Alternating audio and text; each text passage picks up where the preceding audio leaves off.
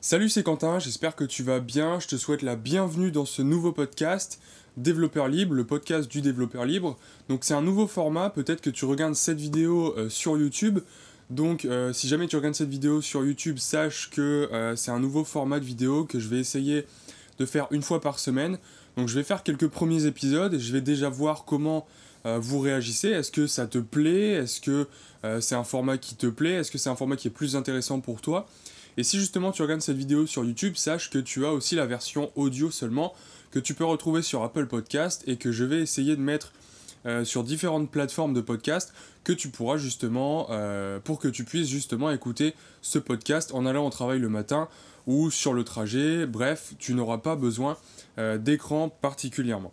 Donc, qu'est-ce qu'on va, de quoi on va parler dans ce podcast? Si tu me suis sur YouTube depuis quelques temps, tu as remarqué en fait que les majorités des vidéos sur YouTube euh, te permettent justement d'apprendre à développer des applications iOS. Donc c'est vraiment euh, sur YouTube, ça va être vraiment les parties euh, plus techniques en fait. Et j'aimerais introduire, ce nouveau format pour justement bah, discuter un peu de la vie entre guillemets, du quotidien entre guillemets d'un développeur, d'un programmeur, et puis essayer de discuter avec toi, de, te donner en fait quelques techniques et quelques bonnes pratiques pour devenir un bon développeur et surtout un bon développeur libre. Donc bienvenue à toi sur ce premier épisode du podcast et n'hésite pas à mettre euh, des commentaires dans les commentaires de la vidéo YouTube ou alors des reviews sur Apple Podcast pour justement savoir euh, bah, qu'est-ce que tu penses de ce nouveau format et puis euh, m'aider à m'améliorer pour les prochains épisodes. Donc j'aimerais ensemble qu'on parle dans ce premier épisode, enfin qu'on apprenne, qu'on essaye de déterminer en fait comment penser comme un programmeur. Alors, j'aimerais qu'on commence ce podcast, enfin ce premier épisode, par une citation qui est la suivante. Tout le monde devrait apprendre à coder, car cela vous apprend à réfléchir. Et cette citation, elle est de Steve Jobs. Mais euh, donc j'aimerais qu'on parte en fait de cette situation dans ce podcast et qu'on développe un peu euh, bah, cette pensée de comment penser, euh, enfin comment réfléchir comme un programmeur. Mais on, pourrait d'abord se demander à quoi correspond, euh, enfin qu'est-ce que ça veut dire concrètement penser comme un programmeur. Donc c'est vrai qu'il euh, existe des manières beaucoup plus efficaces de résoudre un problème que celles qu'on utilise la plupart du temps, puisque euh, on, a tous des problèmes en fait et on a tous des manières différentes de résoudre ces problèmes, de réagir face à ces problèmes, et ça peut s'appliquer non seulement dans le monde de la programmation, donc par exemple lorsque tu as un nouveau client qui va te demander de développer telle ou telle application, tel ou tel site web ou euh, telle ou telle fonctionnalité sur son site par exemple. Donc ça va, tu vas faire face à un problème et on a chacun des manières différentes de euh, réagir face à ces problèmes et de résoudre ces problèmes. Mais concrètement, ça peut s'appliquer à tous les problèmes euh, qu'on va rencontrer dans la vie professionnelle comme personnelle. Et en plus de cela, ce qui est intéressant, c'est que euh, les capacités à résoudre des problèmes, c'est la, enfin la capacité à résoudre des problèmes, c'est l'une des capacités les plus recherchées par euh, la majorité des employeurs. Pourquoi? Plus que la capacité à, programmer, en fait, à connaître un langage particulier. Donc c'est la différence en fait entre ce qu'on appelle en anglais les soft skills et les hard skills. Donc les hard skills, c'est tout simplement euh, bah, les compétences techniques donc connaître euh, un, certain langage de programmation, euh, savoir comment euh, bah, développer telle ou telle fonctionnalité sur un site ou sur une application, sur un logiciel. Et les soft, les soft skills, pardon, c'est plus les compétences en fait qu'on apprend un peu moins à l'école et les compétences qui sont un peu moins techniques. Donc penser, enfin savoir résoudre un problème de manière générale, savoir comment attaquer un problème et avoir un plan d'action pour résoudre ce problème, ça fait partie des soft skills. Et donc du coup, euh, c'est une capacité, comme je te le disais, qui est beaucoup recherchée par la plupart des employeurs. Pourquoi? Tout simplement parce que euh, bah, si on prend quelqu'un qui sait, qui connaît toutes les facettes d'un langage, toute la syntaxe par cœur et qui connaît en fait euh, ce langage vraiment par cœur dans les détails, comparé à quelqu'un qui, lui, sait résoudre un problème. La première personne qui va connaître son langage par cœur, qui va connaître en fait son outil euh, par cœur, eh bien, il va pouvoir euh, apporter des solutions à un problème, mais si jamais il n'arrive pas à résoudre ce problème, il va être bloqué euh, face à la résolution de ce problème, puisque justement il aura tous les outils, mais entre guillemets, il ne saura pas comment s'en servir. Et cette deuxième personne qui, elle, aura la capacité à résoudre des problèmes, c'est-à-dire que euh, elle aura un processus en fait bien déterminé, bien rodé, qui va l'aider justement lorsqu'elle va rencontrer un problème à résoudre ce problème beaucoup plus facilement. Donc la deuxième personne qui elle aura euh, la capacité à résoudre des problèmes va pouvoir justement se servir de son processus de sa tête entre guillemets. Alors attention, hein, je dénigre pas les personnes euh, qui, qui, maîtrisent complètement un langage au détriment euh, de cette capacité à savoir résoudre des problèmes, mais la deuxième personne pourra justement utiliser ses compétences euh, en ingénierie, en fait, on peut, on peut voir ça comme de l'ingénierie, pour justement résoudre ce problème et à la limite euh, bah, se, rendre compte, par, se rendre compte par elle-même qu'elle va devoir aller chercher telle ou telle information, telle ou telle spécificité dans ce langage de programmation pour résoudre ce problème. Donc concrètement, comment est-ce qu'on, est-ce qu'il faut faire pour réagir Enfin, comment est-ce que nous on fait pour réagir face à un problème? La plupart du temps, on essaye une solution, elle marche pas. On essaye une deuxième solution, peut-être qu'elle ne va pas marcher. On essaye une troisième solution et cette fois-ci, par chance, elle va marcher. Donc on voit en fait que la plupart du temps, et la, la plupart d'entre nous en fait, qu'on se le dise concrètement, on n'a pas vraiment de processus face à la détermination, enfin à la résolution euh, d'un problème, et on y va un peu à tâtons, c'est-à-dire qu'on essaye une solution, bon bah ça marche pas, on va en essayer une autre, mais on prend un peu ces solutions au hasard. Et euh, le problème avec cette méthode, c'est que on perd énormément de temps et d'énergie. Et du coup, tu le sais bien, euh, lorsque tu es programmeur et surtout lorsque tu veux vivre de ta passion, euh, bah, il faut forcément que tu t'arranges pour avoir un processus de travail qui soit le plus efficace possible et qui te fasse, euh, le plus productif possible et du coup qui te fasse produire le plus possible tout en dépensant le moins d'énergie possible. Donc j'aimerais ensemble qu'on parle d'un processus de résolution, d'un processus qu'on peut utiliser face lorsqu'on rencontre un problème et qui est utilisé par la majorité euh, des bons développeurs. Alors en anglais, ce processus, on appelle ça plutôt un framework. Et un framework, si on prend la traduction euh, en français, ça veut tout simplement dire un cadre. Et j'aimerais en fait, dans euh, ce podcast, dans cette vidéo, qu'on fasse l'analogie en fait entre hum, la résolution de problèmes et un cadre. Donc la, la, plus grosse erreur en fait que font les apprentis programmeurs, c'est que, comme je te l'ai dit, il se euh, concentre principalement sur la syntaxe et non pas, euh, et, surtout sur les compétences techniques en fait, et non pas sur comment résoudre des problèmes. Donc j'aimerais qu'on voit en fait la résolution de problèmes comme un cadre. Donc on a notre cadre et en fait la première étape, ou l'étape 0 plutôt, c'est le fait de rentrer dans ce cadre, ce cadre qui s'appelle problème. Et une fois qu'on est rentré dans ce cadre, eh bien, euh, donc voilà, ça c'était l'étape moins 1, on va dire, ou l'étape 0. La première des étapes, c'est comprendre exactement en quoi consiste le problème. Donc si on fait l'analogie entre le problème et le cadre, en fait, le moment où tu rentres dans ce cadre, on peut imaginer que euh, bah, ce soit un petit labyrinthe en fait. Donc tu connais la porte d'entrée, c'est le moment où tu es rentré, où tu as rencontré en fait ce problème, le moment où tu es rentré dans ce cadre. Et du coup, donc tu sais où est cette entrée, tu ne sais pas exactement où est la sortie, et en plus de cela, euh, tout ce qu'il y a entre les deux, on peut voir ça comme un labyrinthe, et pour l'instant ce labyrinthe est complètement flou, donc tu arrives à peine à discerner les murs, voire tu n'arrives même pas à discerner les murs, et du coup, euh, bah, comment tu vas faire en fait pour te sortir de ce cadre, donc du coup pour résoudre ce problème, la première des choses c'est de comprendre exactement en quoi consiste ce problème. Donc euh, et je suppose en fait que tu as déjà eu euh, cette expérience. Lorsque tu te penches sur un problème, tu essayes de le résoudre, et là tu te rends compte que bah il y a d'autres problèmes en fait qui, qui apparaissent comme ça, des sous-problèmes, et là tu te rends compte que le problème de base n'a pas été bien déterminé.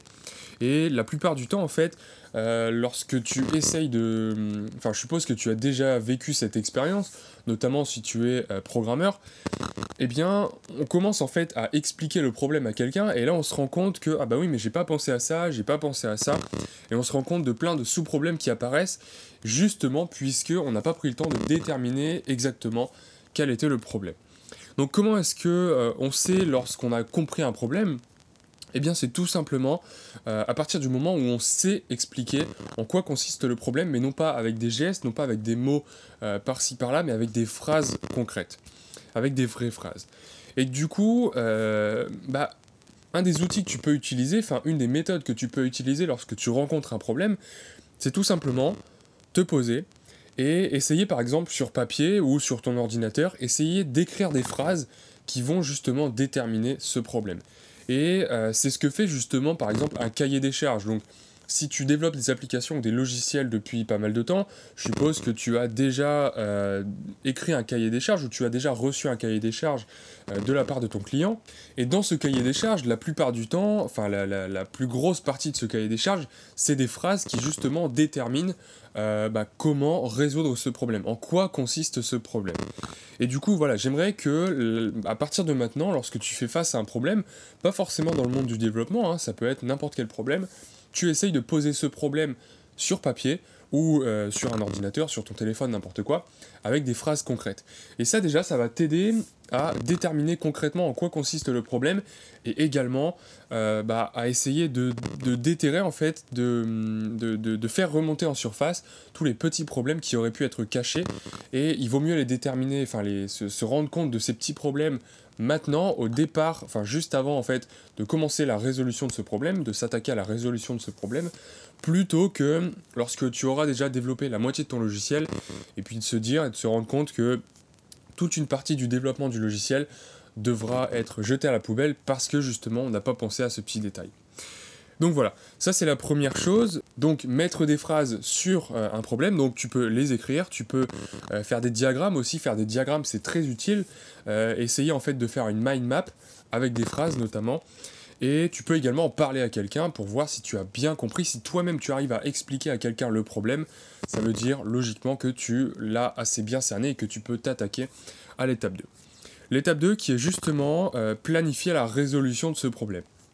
Donc on a pris une première étape, on a pris un premier moment en fait pour euh, essayer de se rendre compte en fait de, visualiser où se trouvent les murs dans notre cadre. Hein. Tu te rappelles le cadre de la résolution de ce problème? Donc l'étape 1 en fait c'est un peu comme si euh, bah, on, faisait la mise au point sur notre cadre et ce qui nous permettait justement de déterminer beaucoup plus précisément où se situent les murs de ce labyrinthe et surtout où se situe la sortie du labyrinthe.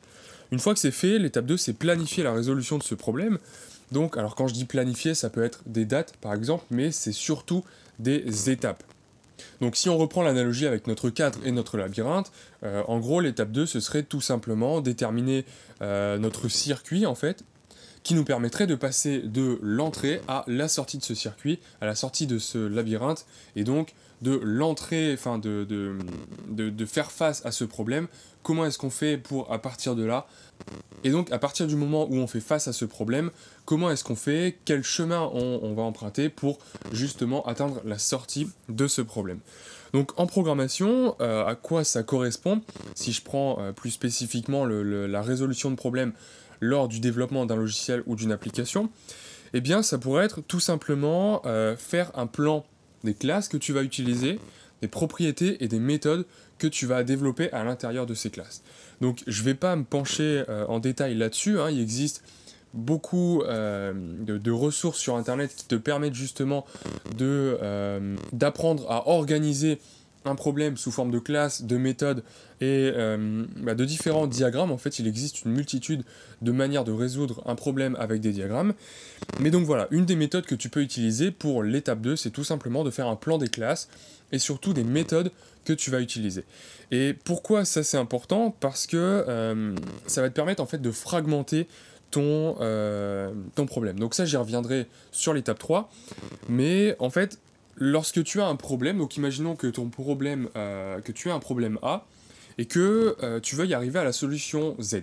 Donc tu sais où est ton entrée, hein, tu as déterminé, tu sais forcément où est l'entrée euh, du cadre, tu sais également où est la sortie du cadre grâce à l'étape 1. Et donc du coup, on va essayer de déterminer plus précisément justement en quoi consiste ce chemin qui va me permettre d'aller du problème A à la solution Z. Mais lorsque tu veux faire ça, lorsqu'on s'attaque directement au problème, euh, bah, le souci c'est que on peut vite être découragé et être totalement perdu dans euh, ce labyrinthe. Et du coup, ce que je te propose de faire, l'étape 2, c'est tout simplement de fragmenter euh, ton, ton, ton, problème en fait, c'est-à-dire de se dire j'ai ma solution Z, comment est-ce que je peux faire pour résoudre ma solution Z? Eh bien, c'est tout simplement de se dire pour atteindre ma solution Z, je dois déjà passer par une sous-solution Y. Tu sais, c'est un peu comme euh, lorsqu'on n'avait pas les GPS, on utilisait des cartes pour se rendre d'un point A à un point B, et en se disant, bah tiens, je vais aller de Lille à Marseille, on regarde euh, un des points en fait qui se situe entre les deux, et on se dit, bah un des points qui se situe entre Lille et Marseille, c'est par exemple Paris. Et donc on se dit, je vais par exemple passer par Paris pour aller à Marseille. Donc ça en fait, c'est la fragmentation de mon problème.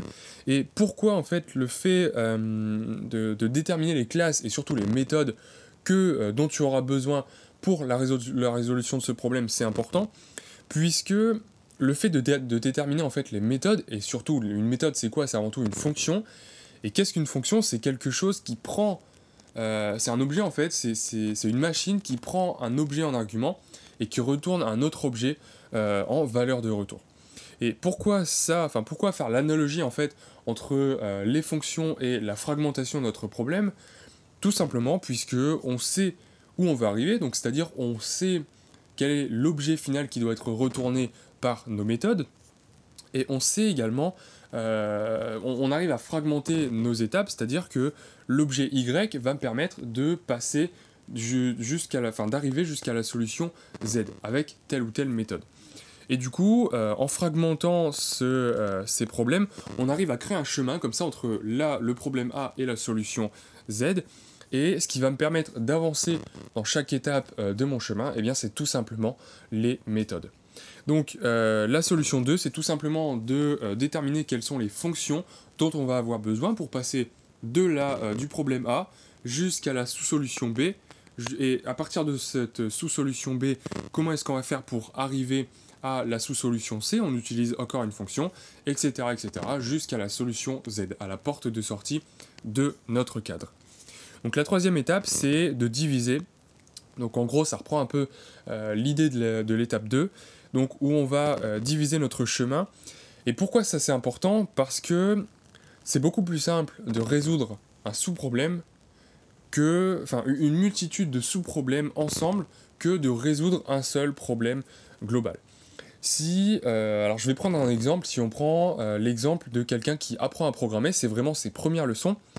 Imaginons qu'on lui demande, euh, bah, tu as une série de 10 chiffres, trouve-moi, donc quelqu'un qui a déjà les bases en syntaxe, hein, vraiment les, bases classiques, et tu vas voir que pour ce problème, on a juste besoin des syntaxes de base d'un langage.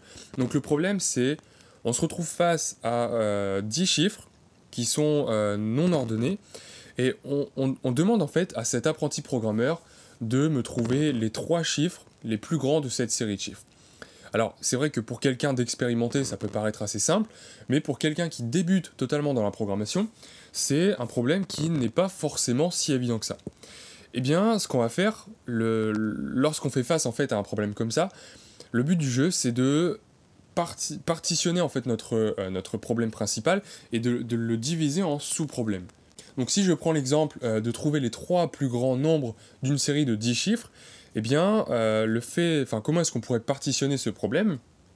C'est tout simplement de se dire, au lieu de trouver les trois chiffres les plus gros de cette série de chiffres, est-ce que je pourrais pas d'abord essayer de trouver le chiffre le plus grand de cette série de 10 chiffres? Et après, j'aurais plus qu'à chercher le chiffre le plus grand de la série de 9 chiffres restants, et puis euh, le chiffre le plus grand de la série de 8 chiffres restants. Donc ça déjà, c'est, on vient de euh, diviser notre problème en euh, trois sous-problèmes. Ensuite, une fois qu'on veut déterminer le plus grand nombre d'une série de 10 chiffres ou de x chiffres, là on pourrait se dire, on peut encore diviser ce problème. Et on peut le diviser par exemple en se disant, bah, au lieu de chercher le euh, nombre le plus grand de, euh, parmi 10 chiffres, ce que je peux faire, c'est tout simplement déterminer le plus grand nombre de 5 chiffres. Et puis, encore plus simple, déterminer le plus grand nombre entre deux chiffres. Donc là, on voit que déterminer le plus grand nombre entre deux chiffres, c'est tout simplement faire euh, une opération entre les deux et voir si c'est par exemple positif ou négatif, ou alors tester tout simplement bah, est-ce que tel chiffre est plus grand que tel chiffre. Et là, on voit qu'on vient de fragmenter notre problème en plusieurs petits problèmes et qui eux sont beaucoup plus faciles à résoudre, en tout cas pour un débutant. Donc voilà, ça c'était l'étape 3, diviser un gros problème en sous-problèmes qui eux sont beaucoup plus simples à résoudre euh, séparément plutôt que de résoudre en entier un problème. Ensuite, la quatrième étape, c'est euh, l'étape en fait qu'on va utiliser lorsqu'on se retrouve dans notre labyrinthe face à un mur. Donc, euh, je reprends l'analogie en fait du cadre. hein. Je suis dans mon labyrinthe. Cette fois-ci, j'ai bien déterminé euh, de manière précise où se trouvent les murs, où se trouve la sortie.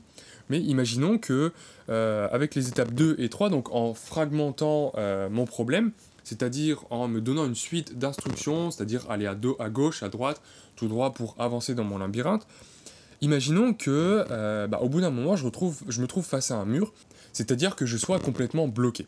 Alors, la réaction face à ça, euh, lorsque tu es bloqué en fait dans un labyrinthe face à un mur, qu'est-ce que tu fais? Tout simplement, tu fais demi-tour et tu essayes de revenir sur tes pas pour comprendre euh, à partir de où tu vas tourner au mauvais endroit qui t'a justement euh, mené vers le chemin qui était bloqué, qui était une impasse.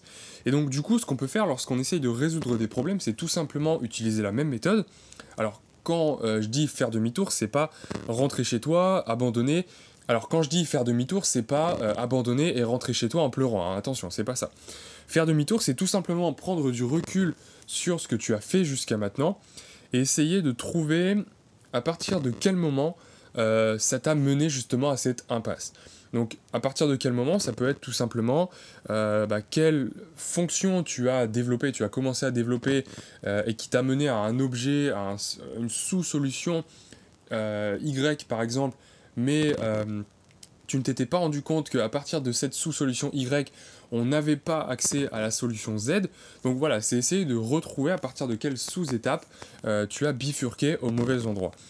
Et donc du coup, euh, des fois effectivement, ça euh, implique de remettre en question euh, son organisation, sa manière de penser en fait, sa manière de résoudre le problème et de se dire ah bah oui peut-être que cette partie-là, c'est pas forcément la partie, enfin c'est pas forcément comme ça que j'aurais dû la résoudre.